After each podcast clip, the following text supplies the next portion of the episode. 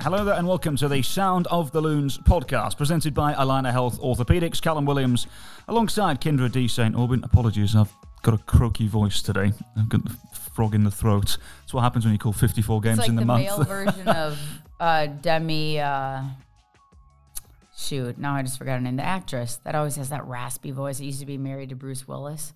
Demi Moore. oh, yeah, yeah, yeah. Yeah, it's like the fem- It's like the male version of that. It's, you're just going for a new thing. Okay, hey, Demi Moore's awesome. I would happily resemble Demi Moore, no problem at all. Um, lots coming your way over the course of the podcast. Uh, we'll, of course, preview the upcoming opponents for Minnesota United, Portland Timbers. Uh, we'll take a look around Major League Soccer. There's been a lot of action over the course of the last seven days. Um, first and foremost, okay, let's rewind it, shall we, to an international friendly. We've not had a chance to talk about a unbelievable victory for Minnesota United, thumping Everton of the Premier League by four goals to nil. And these type of, of occasions and results don't happen every day. Why was the evening so successful for Minnesota United? I think Minnesota was the better team on the night. I mean, really, there is no other answer for me than that. I don't think they were playing up in more energy because it was an, a Premier League club and because it was Adrian's former Premier League club. I think Minnesota United, on the whole, was a better team that night. First half, second half, didn't matter.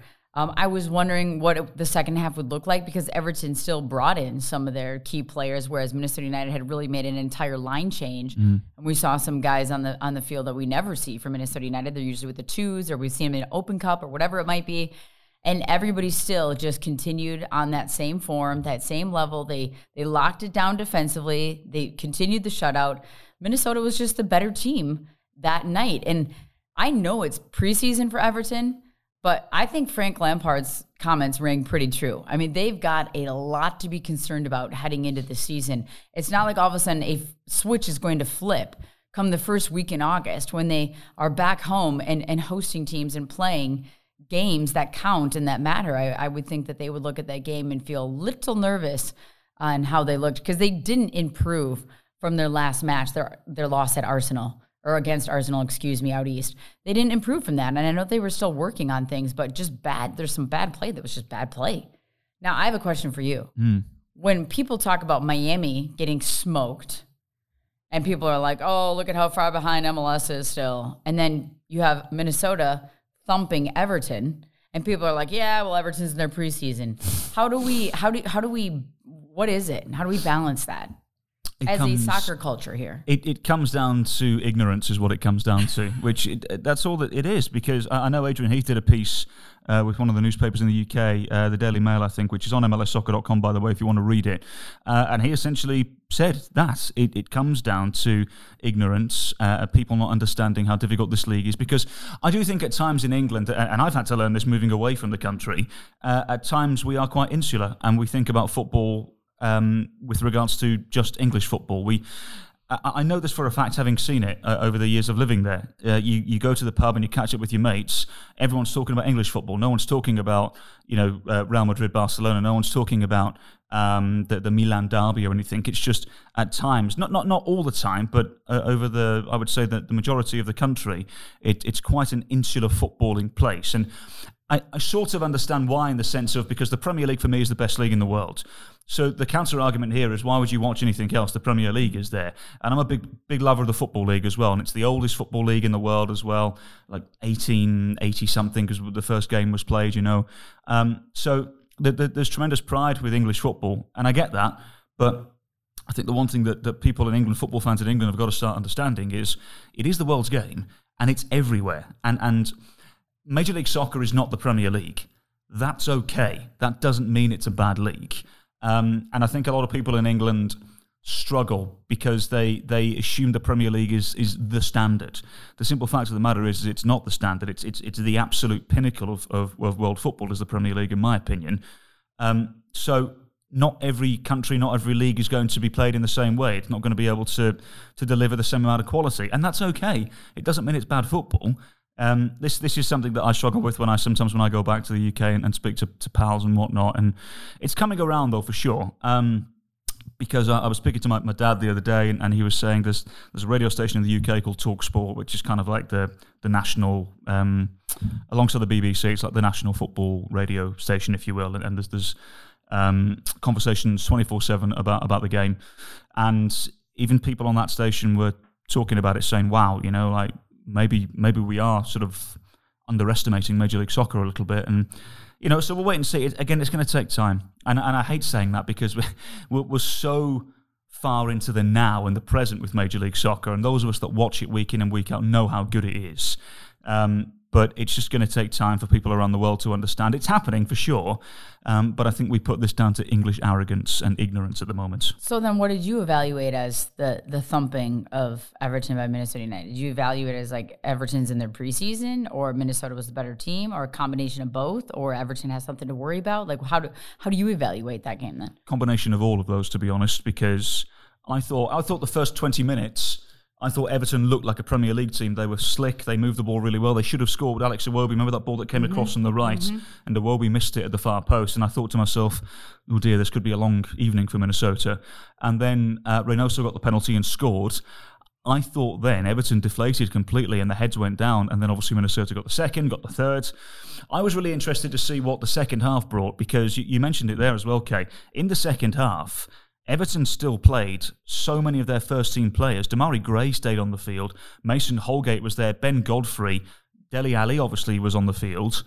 These are seasoned internationals. These are individuals that have got several caps for their countries. Uh, Yerry Mina as well as a fully fledged Colombian international. There were international footballers in that second half up against essentially the second team of Minnesota United. And it was great to see the likes of Emmanuel Iwe come on and, and, get his opportunity. Didn't look out of place, in my opinion. It was great to see Justin McMaster come in. It was wonderful to see Padelford come in. They didn't look out of place, in my opinion. And look, obviously, Everton, that they are in their pre season. I understand that point of view but I think they're only sort of two weeks away from being fully sharp and fully fit. Um, so I don't think it's a, a major talking point. There's a conversation to be had, but I don't think it's a major talking point because the simple fact of the matter is, from everything that we're told, a team like that in the Premier League should wipe the floor with a Major League Soccer team, and it didn't happen. Um, I think a confident Minnesota United showed how good they can be. And I agree with what Adrian he said again in, in, in, the article that that there are some of some of the Minnesota players that could play in the Premier League. And I'm not suggesting they could play for Chelsea or Liverpool or Manchester City or whatever. But I, I wonder was it a little blessing in disguise when Reynoso came off with a little ankle roll? I know he didn't play in, in Houston and we'll get to that shortly. But I thought to myself when, when we were doing the commentary when he came off, I thought, I wonder is that a blessing in disguise? Because had he have played another 20 minutes at the level he was, maybe Frank Lampard and co would have said, "Huh, who's this kid then?"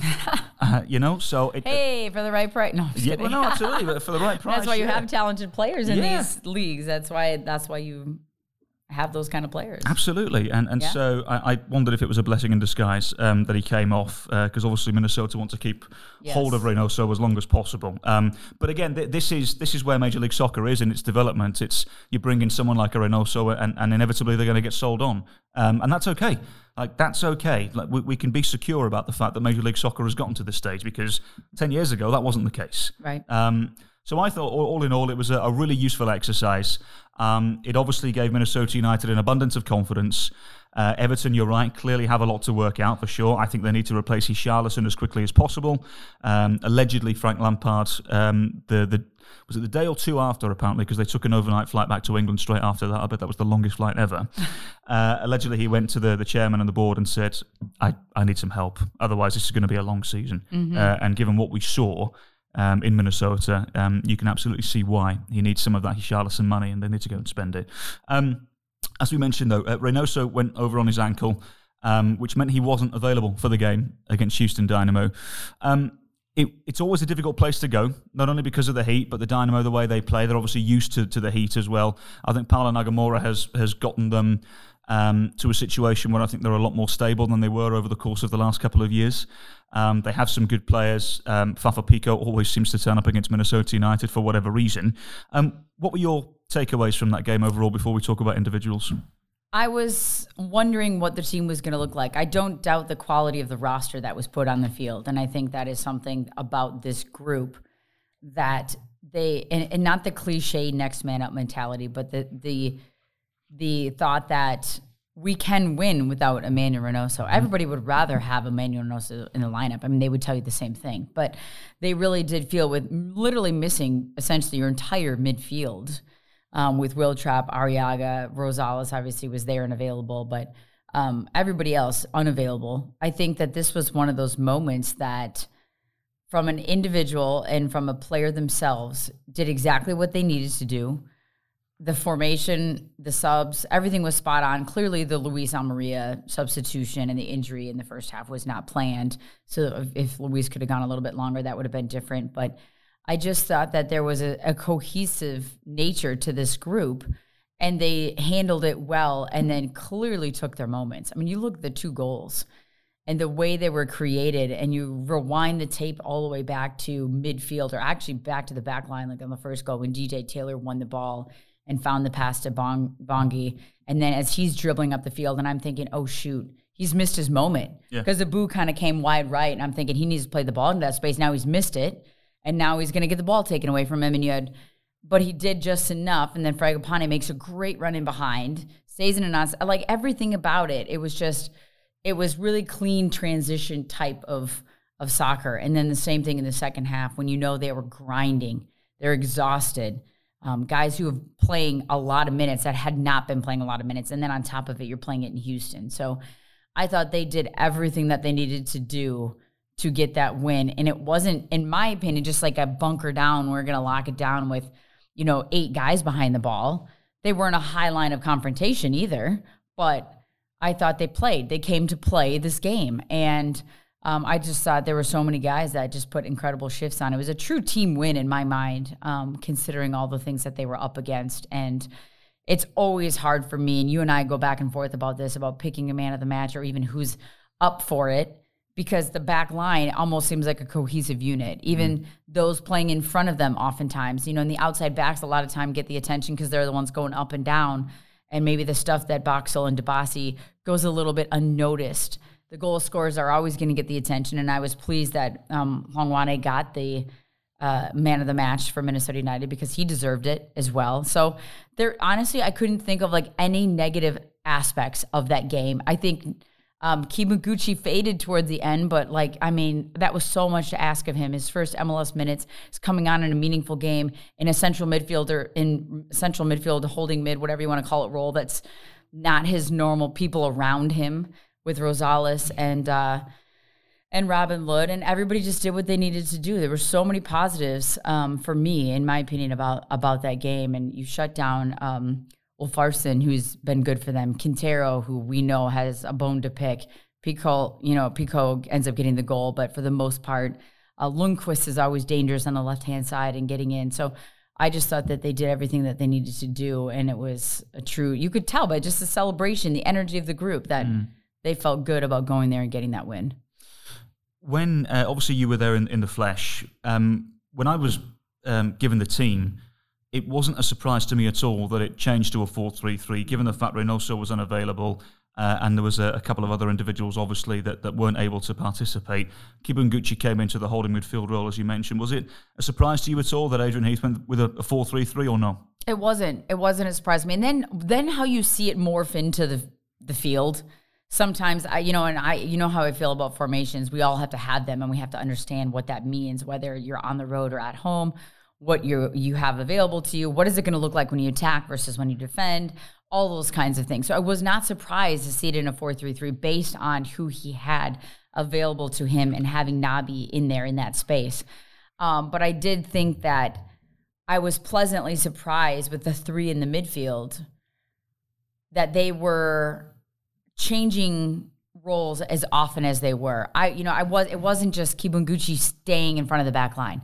He had moments and picked some moments to go forward. Robin had some moments. Rosales had, you know, they were never outnumbered in midfield. They could switch the ball if they needed to. They could find that outlet pass, and I thought that was because of the play of Hlongwane and Fragapane. I thought they played their roles perfectly in the sense of when to stay wide, when to tuck in, when to, you know, get that running behind to create because you couldn't depend on Kemar Lawrence and DJ Taylor making runs nonstop. You just couldn't. It was 100 degrees there. Right. They had been playing an insane amount of minutes. So they went forward when necessary, but for the most part, they stayed home. And I thought just the way they handled that and passed off players. I, I just thought that there was, uh, you know, there wasn't a moment to me where I'm like, oh man, this is not going to go well. Or even when, you know, you get the team sheet to your point and you're like, oh geez, how's this going to work out? I really mm-hmm. didn't have any doubts about the formation, no. about about the players, and I think that's how they all feel about each other, and I think that's how Adrian and his staff feel about them as well. I think as well, it, it's never a bad thing to have an extra man in the centre of midfield in a place like Houston as well, um, where you know uh, running is going to be required. Um, you have to pick and choose your moments. Um, and I, I, thought Kibunguchi did, did a good job on on his MLS debut. Um, the good thing about Kibunguchi is is his versatility as well. He can play at right back, he can play at centre half, and also as we've just seen as a central midfielder as well. So um, I wonder if Cam Knowles has just lost an MNUFC two player to the first team there, but we'll we'll wait and see. Um, one individual that you mentioned was Bongokuhle um, was it the opinion of yourself that it was probably the best game he's played in Minnesotan colours? I think it was the most complete game that I've seen him play for Minnesota United, and um, picking the right runs at the right time, winning, knowing when to take the ball himself and keep it, knowing when to make the quick early pass. 95% of the time he tracked back in the appropriate moments, which again, let's remember it's Houston, it's hot. He was being asked of a lot in that 4 3 3 to be in a more advanced position.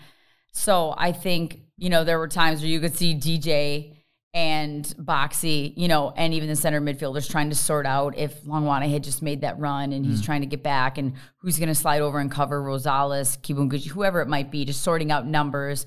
I thought it was his most complete game that I have seen him play this season. And I think he grows with confidence. And what I think, and that's not just scoring the goal and getting the assist, but more confident in his touches, in his runs, in his decision making. Um, I honestly, I don't think there was anything you know that I could go go back and there was some glaring mistake or error. I just think that he he's getting more comfortable to me, and that translates into confidence. Franco Fragapane seems to be hitting form at the right time as well. Why?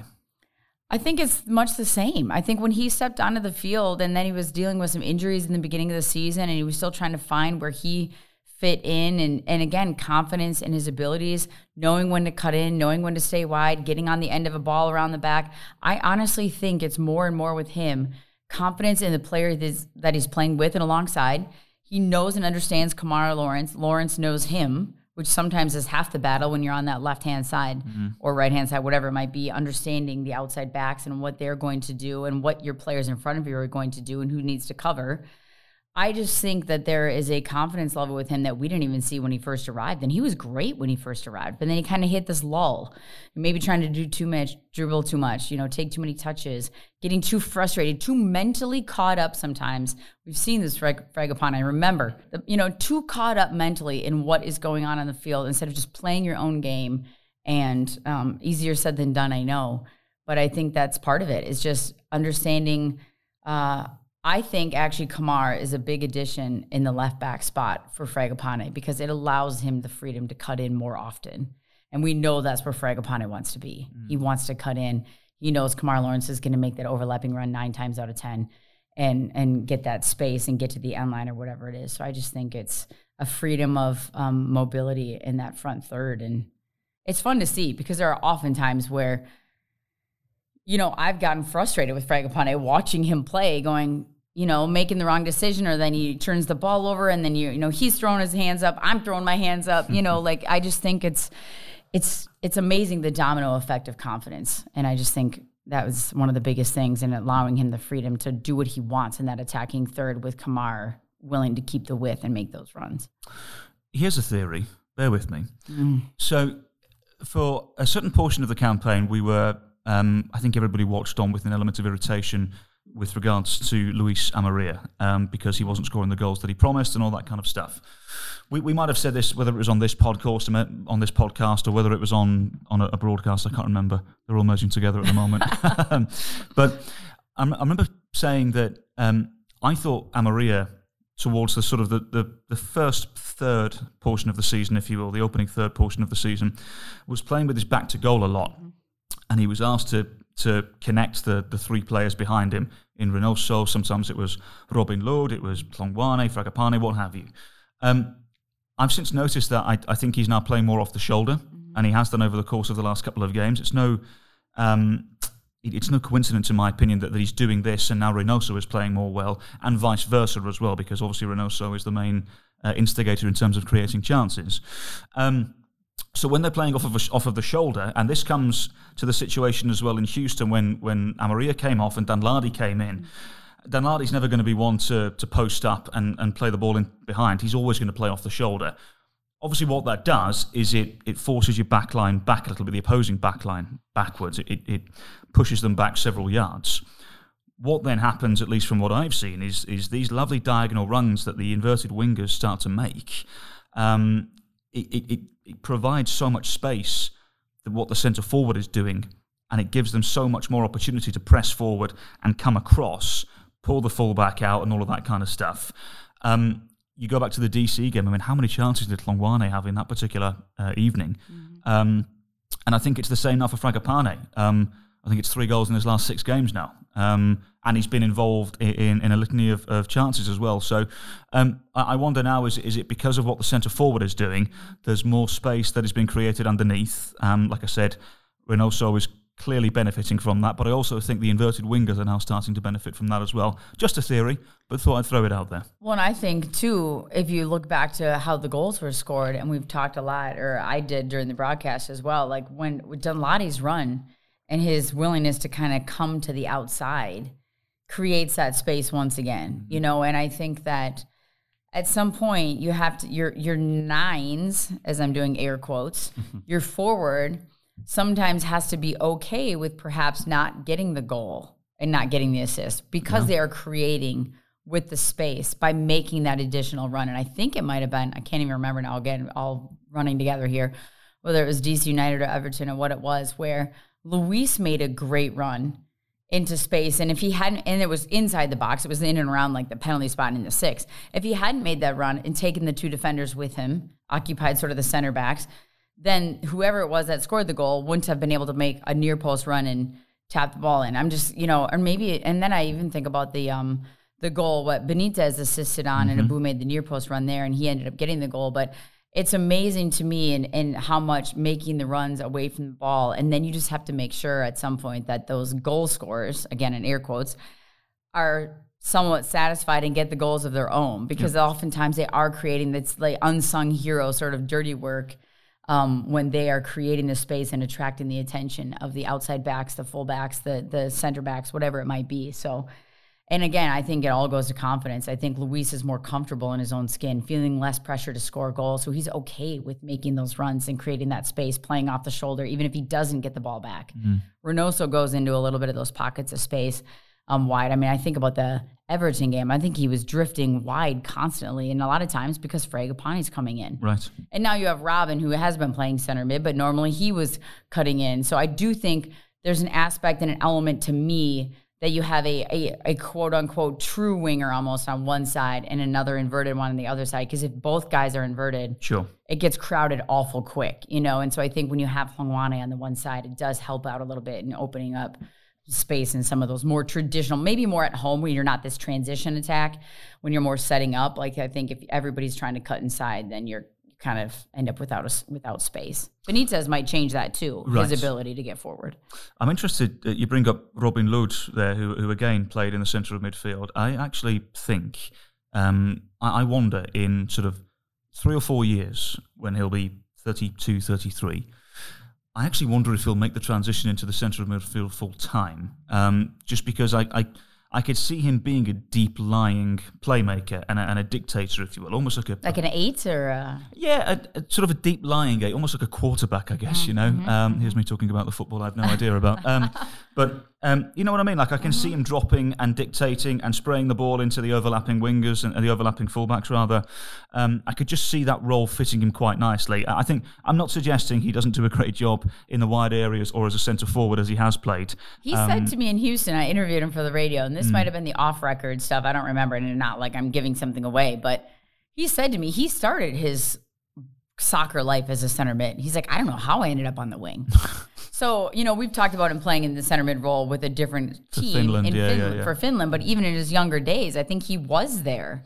Interesting. You know, and then he said, um, you know, maybe just for his local club or whatever. And he's like, I don't know how I ended up in the wing in the first place. So, like, it's just, and he also said to me, I will play wherever I need to play as long as I'm on the field.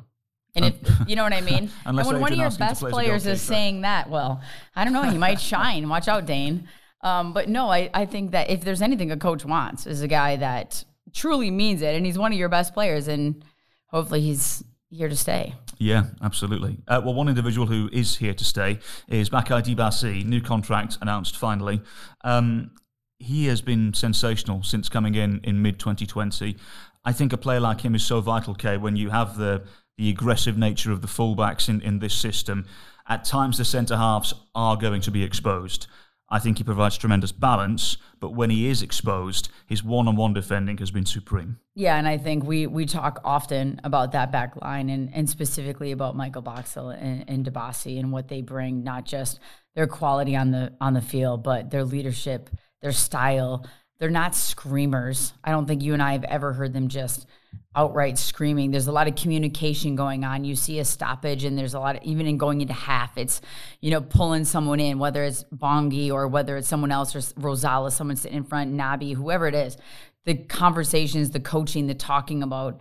I just think you can't underestimate a player like Dibassy and and Boxall and what they've been for this team and um, since day one. And then and when think about the beginning of the season, Dibassy was playing left back. Mm-hmm. He didn't love doing all that running, but he would do it for the betterment of the team. And in that moment, it was what was necessary. So I think um, he quietly kind of goes about his business, always has a smile on his face, makes the right tackles and the right challenges at the right time because nobody, you know, nobody wants to center back that's just gonna you're afraid of a red card every time they go into something or a penalty. You know, I mean, we've all seen those across the world. So I think he's smart in his challenges and his positioning, so he doesn't put himself in those in those spots. And I think that it's a a good move by Minnesota United. I'm happy to see him back.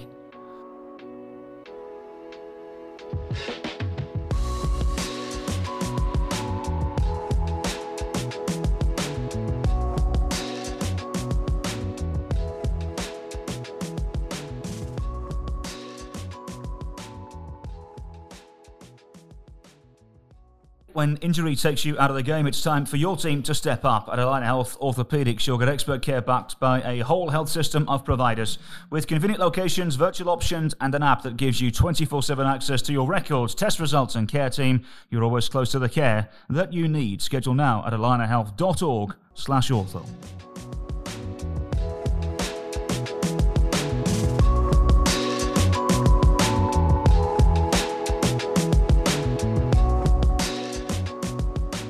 And a very warm welcome back to the Sound of the Loons podcast presented by Allina Health Orthopedics. We'll focus on Portland Timbers here shortly, the opponents for Minnesota United on Saturday afternoon. 2 p.m. kickoff, by the way, this coming Saturday. The game televised nationally on ABC. Kyndra and myself, alongside Jonathan Harrison, will be on the radio, SKOR North here in the Twin Cities, and Sirius XM across the United Better States. rest up that voice. I mean, you do most of the bit. talking. I take a day off practically on radio days. I just sit back and kick up my feet and let you do all the work. Struggling a little bit here. Um, uh, let, us talk about the headlines around Major League Soccer over the course of the last couple of weeks, shall we? Um, first and foremost, uh, it was always going to come since Gareth Bale signed with LAFC. Uh, his first goal in Major League Soccer came in a victory for LAFC away at Sporting Kansas City, and it was one heck of a goal as well. I haven't heard anything negative yet about Gareth Bale, and I again, I'm not in the inside uh, for that club. I, you know, sometimes we, I never heard really anything negative about Zlatan Ibrahimovic either. But then sometimes once somebody's gone, you you hear some of the stories. So hopefully he's there for all the right reasons, and I think so far that's what it looks like. And I think getting him his first goal or him getting his first goal is a step in the right direction for everybody because we all know the pressure that's involved with that too. And I get it. He's played under extremely high pressure situations overseas, playing for his national whatever club he's on at the time. It's all high pressure, but I do think um, this the spotlight is on him. And sometimes in MLS, there are less spotlights to go around, and mm. so when you're under it, it's intense. And I think he wants to perform um, with all the hype, and he wants to clearly perform heading into the World Cup. So. I, it was that to me again. It's good for the league. It's good for Gareth Bale. I know it's LAFC. I know it's a it's a Western Conference opponent, but at the end of the day, that's what you want. I mean, sports is entertainment. You want mm. exciting games, and uh, I'm just gonna keep watching you trying to sort out your phone. My phone. I need a new phone. It's, it's, I'm trying to look at some of the headlines here. you were just MLS. giving me the hmm. I'm listening. Like that's what my husband does to me when I'm talking. I need a new phone. My phone is just jumping all over the place, and I can't get the, the headlines up. So anyway, we'll, we'll just you know sort of wing it, shall we? we? We've seen all the headlines over the course of the last few days, anyway. Um, whilst we're talking of designated players, uh, the the two new DPS in Toronto had themselves an afternoon, a very convincing performance against Charlotte FC. Uh, Lorenzo Insigne got himself two assists. Federico Bernardeschi got himself his first goal in Major League Soccer as well. It, it looks now, okay, already, it looks as if these signings are starting to pay dividends, as if we're surprised for Toronto. Um, the, the question is, do they have enough about them to make a real push for the postseason? But I think the thing for me was, I mean, this is what you expect when you make signings like that, but it doesn't always come to fruition, or when you put them all together, it doesn't always happen. I mean, Right. we've seen that before. And so knowing the quality of those players and having led into it and talking about it, and we've talked about those signings well before, you know, they even arrived on US soil, or I should say North American soil. But I think at the end of the day, this is still going to be a mountain to climb for Toronto. Nobody's going to lay over and die. I mean, if I if I look correctly, it looks like to me Vancouver just beat them in the Canadian Championship. And I don't even I haven't even looked at the full roster. I remember seeing all the highlights and watching the game sort of unfold on Twitter. But at the end of the day, that's a moment of pride for those two teams. And I think that nobody in the Eastern Conference is just going to lay over and hand Toronto the keys to climb right back up um, based on their signings. You know, everybody is still fighting for something. So, again, good for the league, a joy to watch. I remember when I was in Houston and we were doing highlights, and that game was already underway. I'm looking, you know, first I'm looking at the score, and I'm like, oh, I wonder who scored, you know, and then you're looking at who got the goals, who got the assists, who got the secondary assists, who contributed, and it's literally, you know, 75 to 80 percent of the names were new players, even if it's Mark Anthony Kaye coming over, you know, so. Sorry. I tried again for my phone and it's just not working. I'm just going to leave it now. Um, so I think that I I just think that that all good things, whether they climb back in. I mean, what are they sitting in right now in, in position wise? They're sitting in 12th, are they? 11th or something? Yeah, I mean they're in 13th still. you. You know, with 22 points. So they've got a long road to hoe here. Six wins, 12 losses, and, and four draws.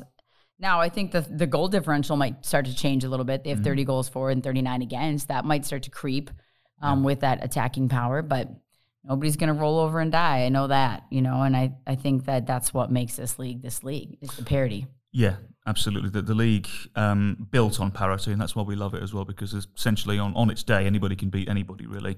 Um, one individual that is uh, on his way out of his current situation is our old friend David Ochoa, uh, heading to DC United. Uh, he was linked with a league, uh, with a, a move to Liga MX. Uh, he was linked with a move um, to, I think it was, there was a, a team in, in uh, the second tier in Italy that were looking at him. Regardless, um, clearly not a wanted man in Salt Lake. He's he's moved over to DC, which is an interesting move in itself, Kay, because I wonder what that means for Bill Hamid moving forward. Yeah, and we didn't see him when uh, DC United was here. We didn't see Bill Hamid. Mm. And I think that to me, it's Wayne Rooney. How is that going to go down? Mm. Honestly, I mean, Ocho is not short on confidence. No. And there's a reason it didn't work out in Salt Lake. And I, you know, and we all have been the lucky, fortunate ones to experience some of his confidence firsthand. We've heard some stories. Yeah, and we've heard some stories that we haven't experienced firsthand. But I do think at the end of the day, like that's going to be a, an interesting one to me because Wayne Rooney, maybe it's a coach that's in a position where he can sort of put Ochoa in his place a little bit, or maybe mm. that's why he likes Ochoa is because of his confidence and his nature. And but that's what we've heard other places too, and now it hasn't worked. He never, you know, he was injured and then he never worked his way back into form. So I don't know. I think it'll be interesting, but nonetheless, Bill Hamid is the one who's kind of going, well, what the heck? Um, but Ochoa, I would assume, has got to win a starting spot there. Um, but we'll see. I don't know. I just, I'm just not a huge. I think DC is trying to make some of these moves, and um, maybe Ochoa just needed a fresh start, needed a new environment, needed to make a change. Um, and it's been rough for him since the Olympics, the qualifiers, I should say, when they didn't qualify for the Olympics, and then he decided to play for Mexico instead of the United States, and hasn't really been back in that camp either. So it's been a road for him, and I don't want to downplay that because I don't know what's going on with him personally, mentally. That's a lot for a young athlete to handle. Um, and there's a lot of pressure on goalkeepers. So who knows? But this may be the best thing for him. And maybe he'll thrive at DC United and he just needed to change the scenery. And I don't know what that means for Bill Hamid. I mean, uh, I mean, how old is he now?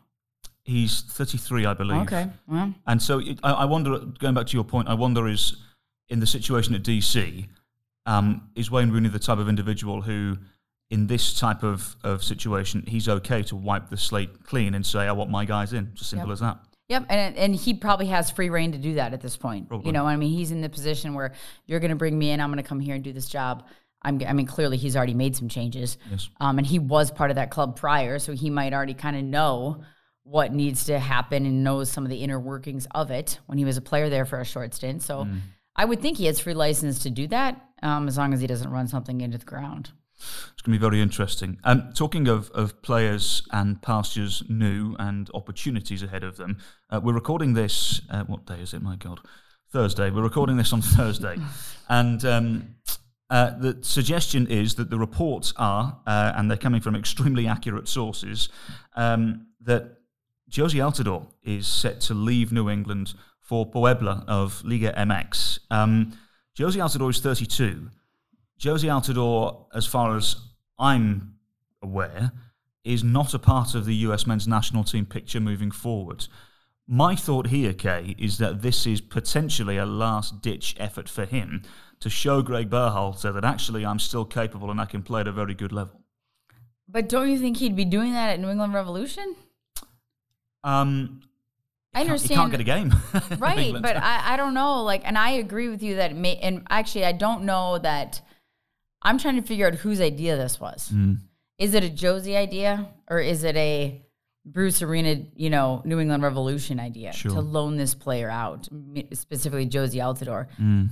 Does he want to get in the U.S. men's national team? I know the men's national team is still sort of hurting for a number nine, Right. a very specific number nine going to the World Cup. He hasn't been a part of. When's the last camp he was a part of? I mean, honestly, I, can't even think. think. of one. So, Yeah. it, I, I just, I'm not sure. I, I would almost view this more as, is this Bruce Arena parting ways with Jozy Altidore? He brought him in as kind of his guy. Has he had um, has a history with him, and it's not worked out. And you know, seeing them try to play with, I mean, we played New England Revolution, and they were on the field together. It was him and um, Carlos Gil. Carlos Gil, and you're kind of going, oh, how's this gonna work? You know what I mean? Like, oh, I don't know if they like playing. What's the other guy's name? Um, Uh, Walter Bou.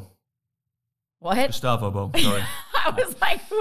I always get the I was like, oh man, up. I'm way off if I don't. Good, yes, I- I- I Gustavo Bou yeah, I get those two specifically because they up. were like almost playing next to each other, almost Right. like as a two forward system, and they did not look like they were particularly enjoying playing together. And that might have been one of the first times they had really played on the field together, whereas before Jozy was coming off the bench. So maybe there's something going on there that it was like this is not working. Gustavo Bou, Carlos Gil, they are my guys, Mm. and Jozy's you know, being loaned out to get some games. And he's like, if I'm not going to play, I don't know. I mean, this is pure speculation. But the only thing that's not speculation, according to some pretty solid sources, Mm-hmm. is that he is being loaned out to Liga MX. And I just don't know what that means for him going forward. And I don't think it would mean he's on the men's national team roster. September's the next camp. Oh, right. Okay. So, so let me ask you this then. So the World Cup is obviously in December. The, the the camp will be underway in November for the national team. So what what do we know? Um, August, November. So we've got three or four months. Well, isn't technically the World Cup at the end of November? End of November. Yeah, you're right. So so Altidore's got about three months. What if in three months he scores double digit goals in Liga MX? What do you do? I wouldn't. I wouldn't bring him in. I wouldn't. He's not mobile. How Okay. is he scoring the goals in Liga MX? Well, Puebla are a good team. You know what I'm they'll provide plenty saying? Like he doesn't move a ton. I don't know. I Is I it don't. Not, not different to what yeah, the US have got. You want Pefok, well, I, I want Pefok, yes, for sure, yes, but but I I don't see it. I Mm. mean, unless you like, maybe I don't know. I don't see it. I really don't. okay. I don't. I don't. And I'm not saying I don't know what you know. I'm not saying anything is off the table at this point. If someone's going to score goals for the men's national team in the World Cup, sign him up. Mm. Sure. But I'm not convinced that he should take a roster spot of someone else based on even a stint of double digit goals in League MX in a two or three month window. I just think it'd be very difficult to ignore him. No, I know, I know, and, and, and all your points are extremely valid for sure. I, I just think it would be very difficult to ignore him if he goes to, let's be honest, a league that's better than Major League Soccer and he scores double digit goals in two to three months, I think it's very difficult to ignore him. Look at the way the U.S. play, though. Whether you're playing with a target big man, Sure. or you're playing with maybe not a true nine, mm. and all the pace and the I don't know. I just But it gives you, it gives you much like Pefok, and we've had this debate before. we'll go there again. Much like Pefok, he does give you the option to go direct. I, I, I would, my preference would be to have Pefok in there for sure, because, and I say this with all due respect, I'm not being anti-US and I'm, I'm not being pro-England here. When you play a team like England, I think the US have to go direct because I think they'll struggle to move it through the channels against such a tight knit group like like England. I think against um, Iran, who are, are also no pushover by the way, you can probably play a little more the way you want to. I, I think wouldn't surprise me at all if they started with Tim Weah as a centre forward actually in the World Cup. But take it. um, I, I'm just not sure you can play that Put way against England. there. Yeah, look, I think Reyna's going to be involved, and it'll be very interesting. I'm not sure that Jozy Altidore can be your target forward man. Right, right. That's Well, my problem because sure, I think that sure. Hmm. is the way he will play, and I'm not even sure he can do that. I don't even know that he's going to hold the ball and that he's going to be. I I just, I don't know. I just don't even know anymore. I, I'm just. You think of how it kind of ended at Toronto, and then you're thinking, oh, he's going to get a second leg with a coach that's familiar and play the, you know, use him in a certain way um, with New England Revolution. I just don't see him. Yeah. I just think, honestly, I, I don't know. I just think his time might be done, at least with the men's national team, not necessarily with MLS or you know with Liga MX, whatever he ends up doing there. But I just don't see it with the men's national team, especially the way they play now. And even if you play with a target man, I'm just not sure that he's it. For the record, I agree with you. I'm playing devil's advocate here because I You're trying to somehow sneakily say again that you want Pefok by wanting a target man to play direct. Pefok for days, no problem. Uh, I am going to watch that though and see how Jozy Altidore does in Liga MX. Um, let's focus on Minnesota United then, shall we, for the last sort of portion of the podcast. Portland Timbers forthcoming. Um, it's been an up and down season for them as well, no doubt. But much like Minnesota United, the, the Loons unbeaten in six, Portland come to Allianz Field unbeaten in seven. This could be a really intriguing game, Kay. Well, I think, and you know, Adrian said it yesterday. I think he might have said it to you. Is he's kind of viewed Portland now as more the rivalry game for Minnesota United? Is the energy that always seems to be about when they play them, whether it's regular season or whether it's in a playoffs.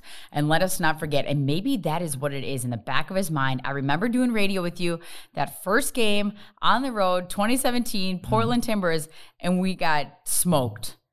And 5-1, yeah, yeah, yeah, and it felt worse than that. And I don't know if that was just who knows. Maybe that's just continually fueled the fire. That was a nationally televised game, if mm-hmm. I'm remembering correctly. And Tim, I remember my line. Timber Joey was cutting the log after one of the goals, and they scored another one. I was like, Timber Joey hasn't even finished cutting the last log yet, you know. And it was just one of those moments. So this is going to be an intriguing matchup for many reasons. Sebastian Blanco didn't even play the last game against San Jose Earthquakes, which they came away with a two-one win. But I think the Earthquakes have, you know, and other teams have proven that you can score on this Portland Timber side. It's more to me about containing their attack, con- containing Sebastian Blanco. You've got Yimmi Chara, you've got, uh, you know, um, Niezgoda, who's starting to figure it out. You've got Williams back in the mix after his ACL. So I just think there's a lot of things. Diego Chara, we can talk about for days and what he's capable of. And then Dairon Asprilla is like a man on a mission. I mean, he should probably had three goals in the first half, maybe against San Jose the other night. So he's a big boy to contend with. And I think this is going to be, this is the Western Conference. This is where we're in the business third of the season. How many of our games we have left?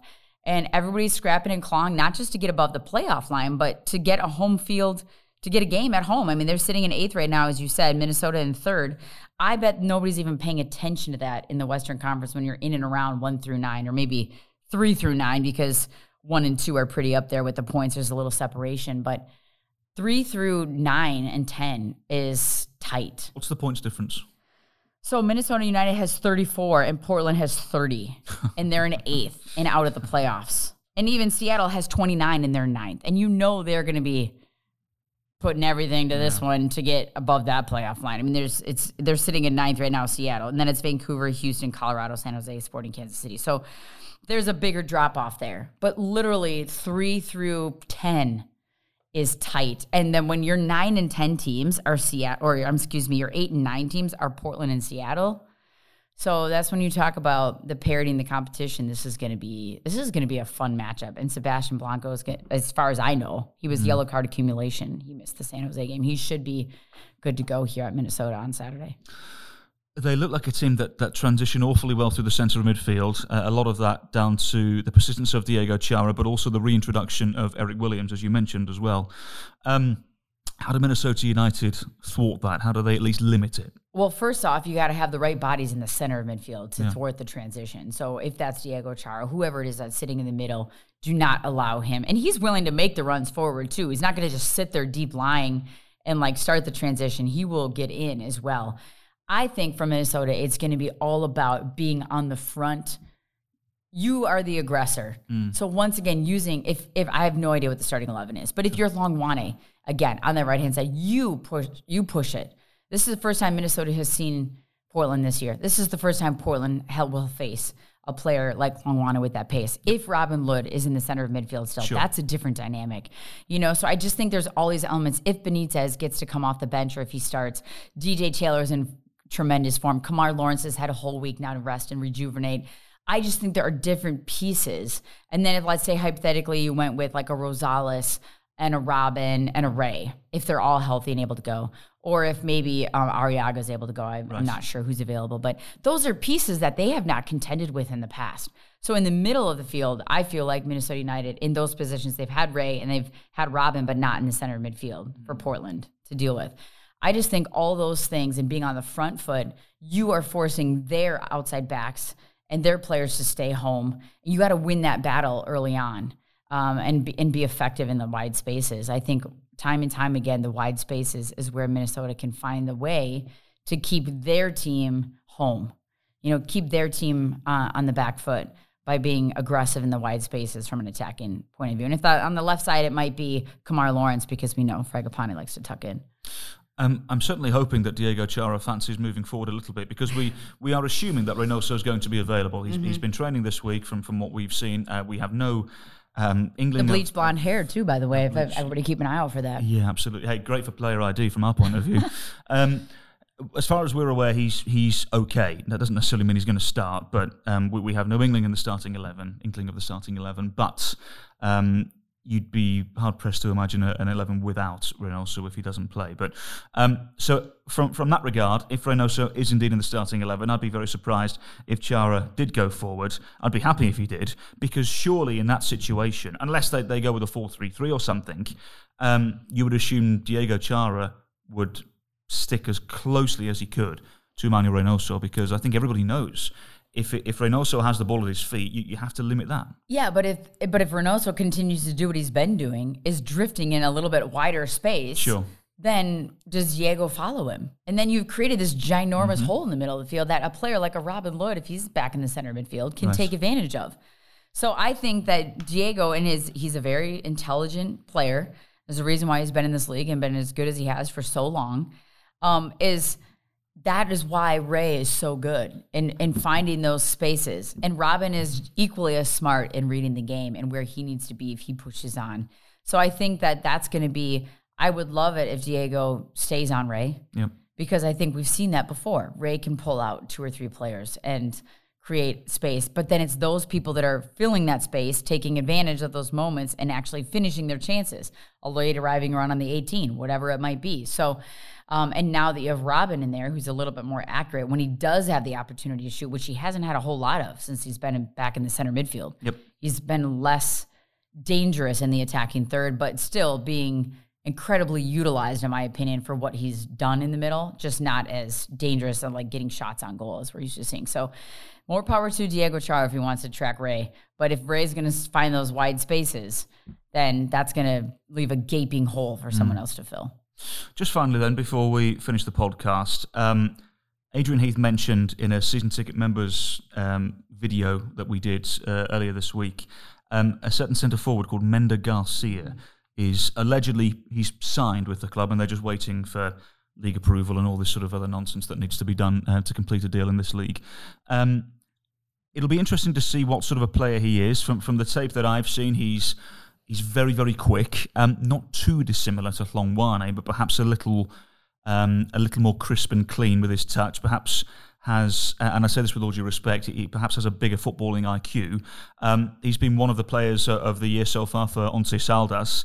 Um, this is what Minnesota United perhaps needed was another attacking option if indeed this, this deal gets done. And to me, the biggest word you just said there was pace, yeah. speed. I mean, there are no burners on Minnesota United. I'm not taking shots at anybody. I mean, Hlongwane is probably the fastest. Obviously, Abu Danladi can be fast when he's out in open space. Luis Amarilla is not speed. You know, so a lot of times when Minnesota have tried to play direct and over the top, and they tried it a few times with even against Houston, you're expecting Hlongwane to get on the end of something because he's got the pace to get in behind. So if you have a forward that has some pace, so you have that moment where it's in a transition or a ball gets dropped behind or a, a defender makes a mistake and it's a foot race. So not only is he good on the ball and he has, you know, as you say, soccer IQ, mm. reading the game, technical ability, but a, a true forward with some pace. And I think that can make a a huge difference in just a different way to play the game, a different way for others to play the game with this player. Um, I so I think I'm all for a different dynamic and having options to play the game in different ways depending on what the player brings you. Changing the game if you need to, depending on the opponent, depending on what the game is giving you. I'm having options, much like even a Benitez at right back. We've only gotten to see them a couple times, and his true right back actually first was Everton. Mm. And I remember my husband saying to me after the game, right away, first second, he could see his quality going forward as a wing back. And again, not taking a shot at DJ Taylor because right. he's been fantastic, but Benitez just has a different. He's a attack minded. He's an attack minded outside back, and you can see his quality going forward. And I think so. Same thing. If you find a forward that can be different and can change the game depending on how you're playing and who you're playing against I'm all for it. Again, I'll I'll be see what he does when he gets to this league because mm-hmm. we all we've seen that before. You just never know, um, and that's true with any league. But you transition to a new place and a new league, and um, hopefully that the way they want him to play and the way they utilize him is the reason that they recruited him and scouted him and, and brought him in. Going to be very interesting. Minnesota United as they enter the final third of this Major League Soccer campaign. My thanks to Kyndra D. St. Aubin, our expert button presser Grace, and of course uh, for you for listening at home as well. All eyes now focusing on Saturday afternoon, 2 p.m. ABC on national television, and of course you can join myself, Kyndra D. St. Aubin, and Jonathan Harrison on SKOR North and Sirius XM for full match commentary on national radio. From all of us here, a very good day to you.